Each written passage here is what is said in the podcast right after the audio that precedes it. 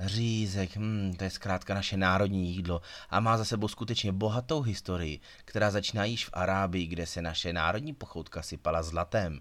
K nám ho pak přivezl český šlechtic a polní maršálek rakouského císaře Josef Václav Radecký z Radče. Řízek je prakticky naše národní jídlo, ale málo kdo ví, jak vlastně tato pochoutka vznikla.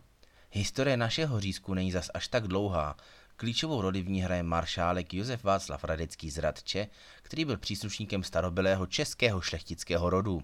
Zároveň byl ve službách císařské armády, kdy zastával funkci polního maršálka a díky které se podíval prakticky po celé říši. Při jeho působení v Itálii si zamiloval obalované a opečené maso a proto si při návratu z Milána do Vídně tento recept vzal sebou. I když v úzovkách český řízek je spojen s maršálkem Radeckým, tak řízky v globálním kontextu mají daleko větší historii. Podle prvních mýtů a legend měli první telecí řízky připravit arabští kupci, kteří si na dozlatova osmaženou strouhanku sypali zlatý prach. Důvody byly hned dva. Věřili, že zlato léčí a zároveň ukázali okolí své bohatství.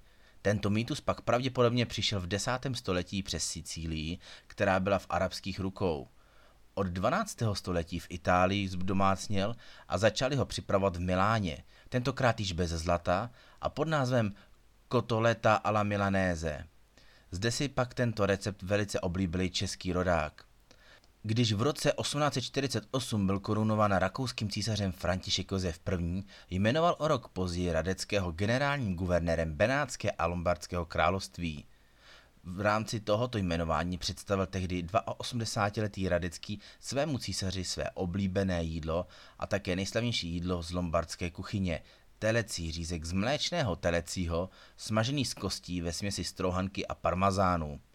Oproti našemu řízku šlo o výrazně tlustší a nerozklepaný řízek. Císaři řízek zachutnal, ale vyvstal jeden problém. Ve Vídni nešlo sehnat pravý parmazán. Proto ho začali vídeňští smažit pouze ve struhance a navíc ho smažili na másle a bez kosti. Oproti původní receptuře ho navíc rozklepali na tloušku plechu. Ironií osudu je, že tento vídeňský recept je známý po celém světě, když to původní kotoletu nezná prakticky nikdo. Za úspěchem tohoto pokrmu stojí jednoznačně přízeň císaře, který ač patřil k nejbohatším mužům světa, nedával své bohatství tak najevo. Měl rád obyčejnou lidovou rakouskou kuchyni, v té době také rostla popularita smažených jídel, což podpořilo nárůst popularity smaženého řízku. Posledním důvodem, proč se jedná o nejpopulárnější jídlo vůbec, je jeho jednoduchá příprava. I podprůměrná kuchařka totiž zvládne maso naklepat, obalit a osmažit. U nás se pak usídlila varianta z běžně dostupného kuřecího nebo vepřového masa. Francouzi jsou známí tím, že pohrdají ostatními kuchyněmi a prostými jídly, proto si vymysleli svoji luxusnější obdobu našeho řízku a nazývají Gordon Bleu. Jedná se o telecí nebo kuřecí naplněné šumkou a sírem. Poslední zajímavostí ohledně řízku je skutečnost, že v roce 1899 dorazil do tokijské restaurace Rengatei, která předělávala evropské pokrmy. V japonském podání se řízek obaluje ve speciální strohance panko a servíruje se s rýží, nastruhaným zelím a vočestrou omáčkou, která má nahradit kyselku z našeho citrónu. Více na žádné špeky CZ.